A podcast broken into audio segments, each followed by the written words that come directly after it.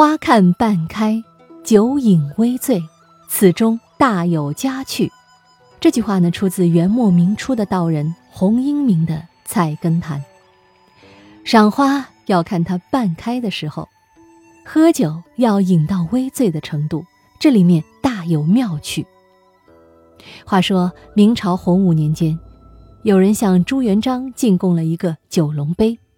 有一次，他宴请大臣，特意拿出了九龙杯和美酒，赐群臣每人一杯。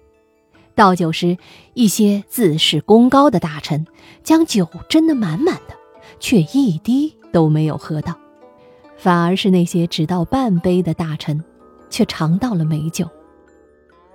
众人疑惑之时，朱元璋开口道：“这就是九龙杯的奥秘。圣人曰：‘千招益，满招损。’众爱卿今日一试其公道，以为如何？知足者久存，贪心者久尽。酒忌贪杯，人忌太满。人生之事，何尝不是如此？”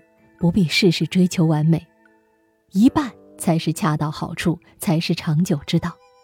正所谓“大成若缺，其用不必”，就如同鲜花盛开一样，此时它是美的，但是当马上要花谢时，我们难免感伤。